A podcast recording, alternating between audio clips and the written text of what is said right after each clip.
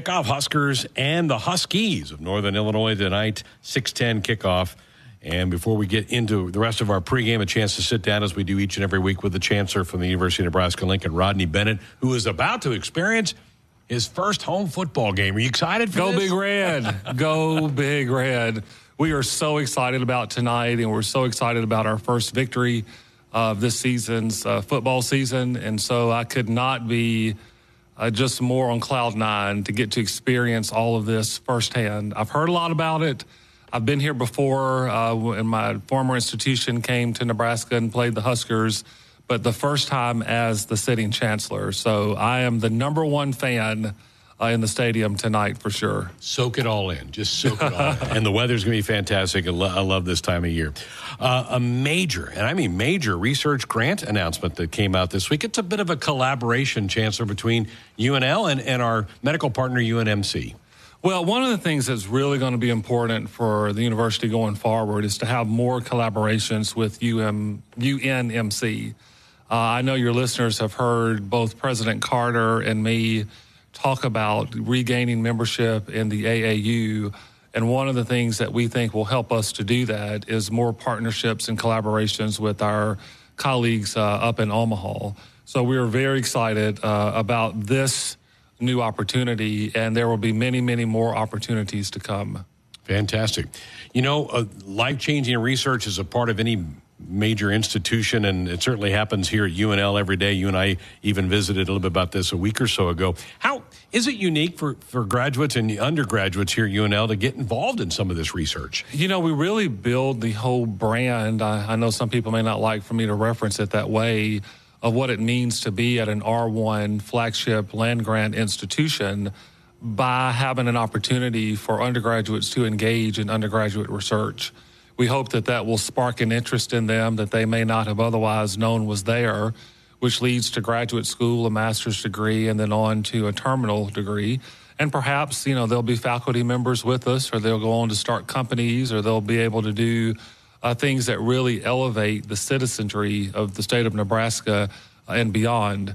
One of the things that uh, is really important to us as a land grant institution is to take the things that we do here at the university and take it across the state so that the taxpayers are benefiting from what the state's university is engaged in. A lot of times we think about that from the agriculture and natural resource perspective, and it is most certainly that. But there are so many revolutionary, groundbreaking research, discoveries, and innovations that take place on our campus every day that I believe are really improving the lives of Nebraskans in every field of human endeavor. How much do you try to encourage your faculty members to get those students involved in some of the projects that they're working on? I think it's an ongoing conversation that we have, but part of what it means to be at an institution like Nebraska, an R1 flagship, a land grant, is inherent in just sort of naturally doing that, naturally being excited about research, naturally being excited about how we challenge students in new and different ways. And so I have not uh, really had to push and prod, as it were, faculty at this level to do it as much as maybe some other institutions who don't have the designations that we have might uh, have to do.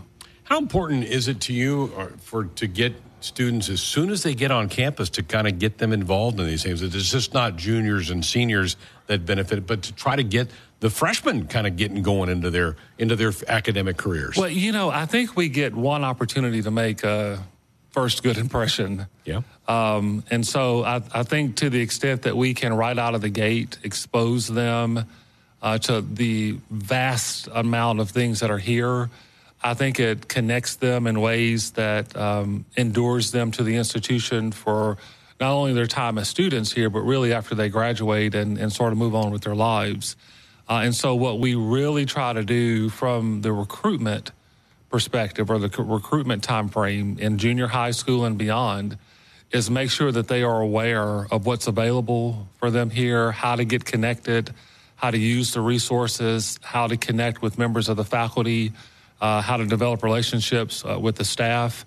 And what we know is that the single greatest influence on student success is the faculty member. The faculty member can speak life or defeat into a student by what they say or don't say at the podium in front of the class.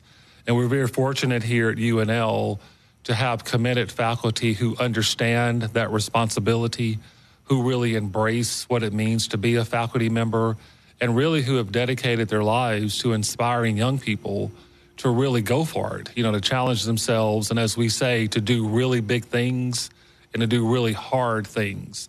And I think that was one of the things that really drew me to the University of Nebraska is to be in a community uh, and an environment where that was valued.